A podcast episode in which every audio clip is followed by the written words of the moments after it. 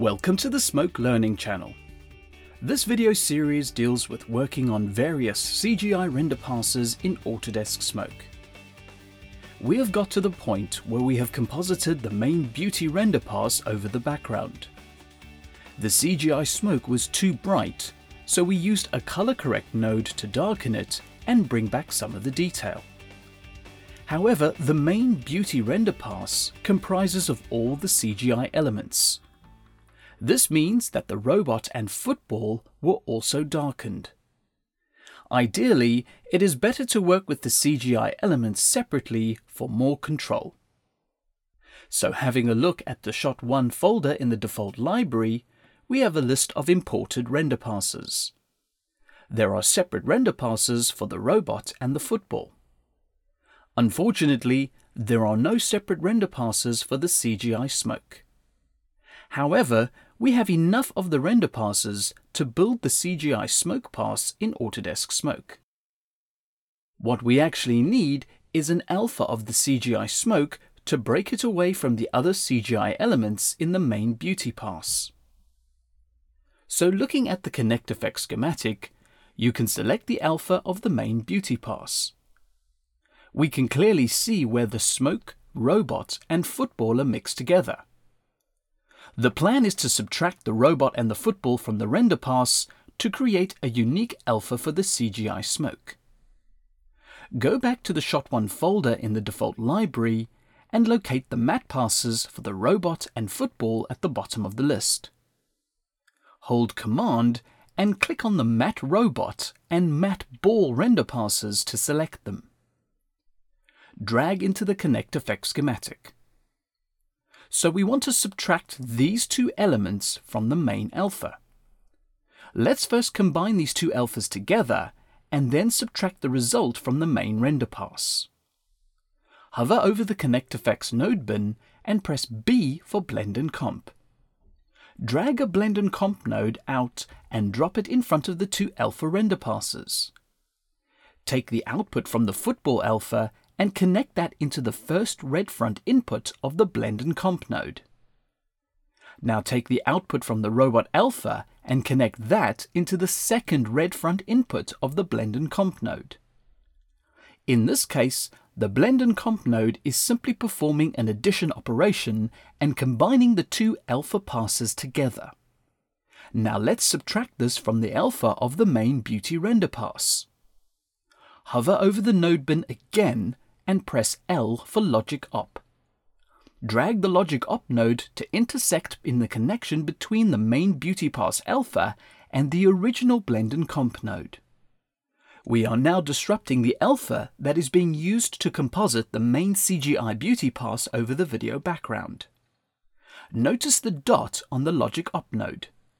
It is telling you that it does not have all the inputs required to function correctly.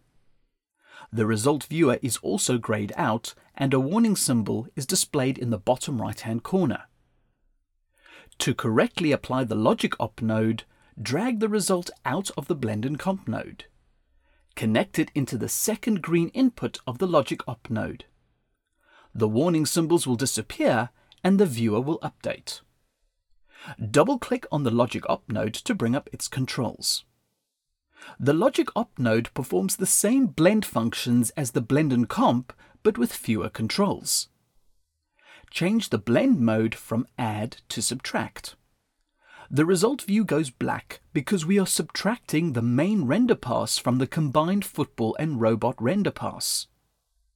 You can either reconnect the inputs going into the Logic Op node or enable swap inputs to swap the inputs around inside the node so the football and robot are almost gone, but not completely. Why has this happened?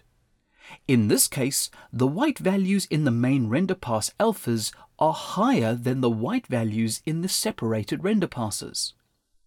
If the white values in all the render passes had been the same, then the CGI elements would have properly been subtracted out of the logic op node.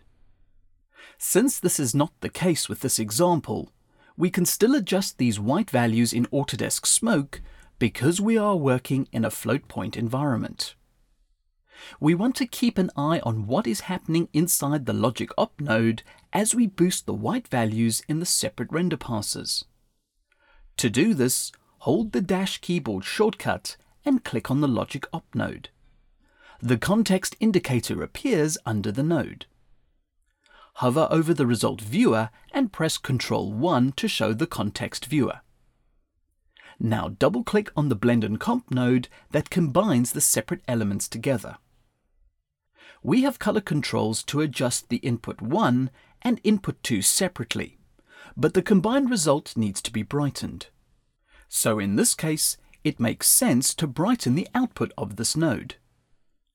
Under the result output controls, start increasing the luminance of the result.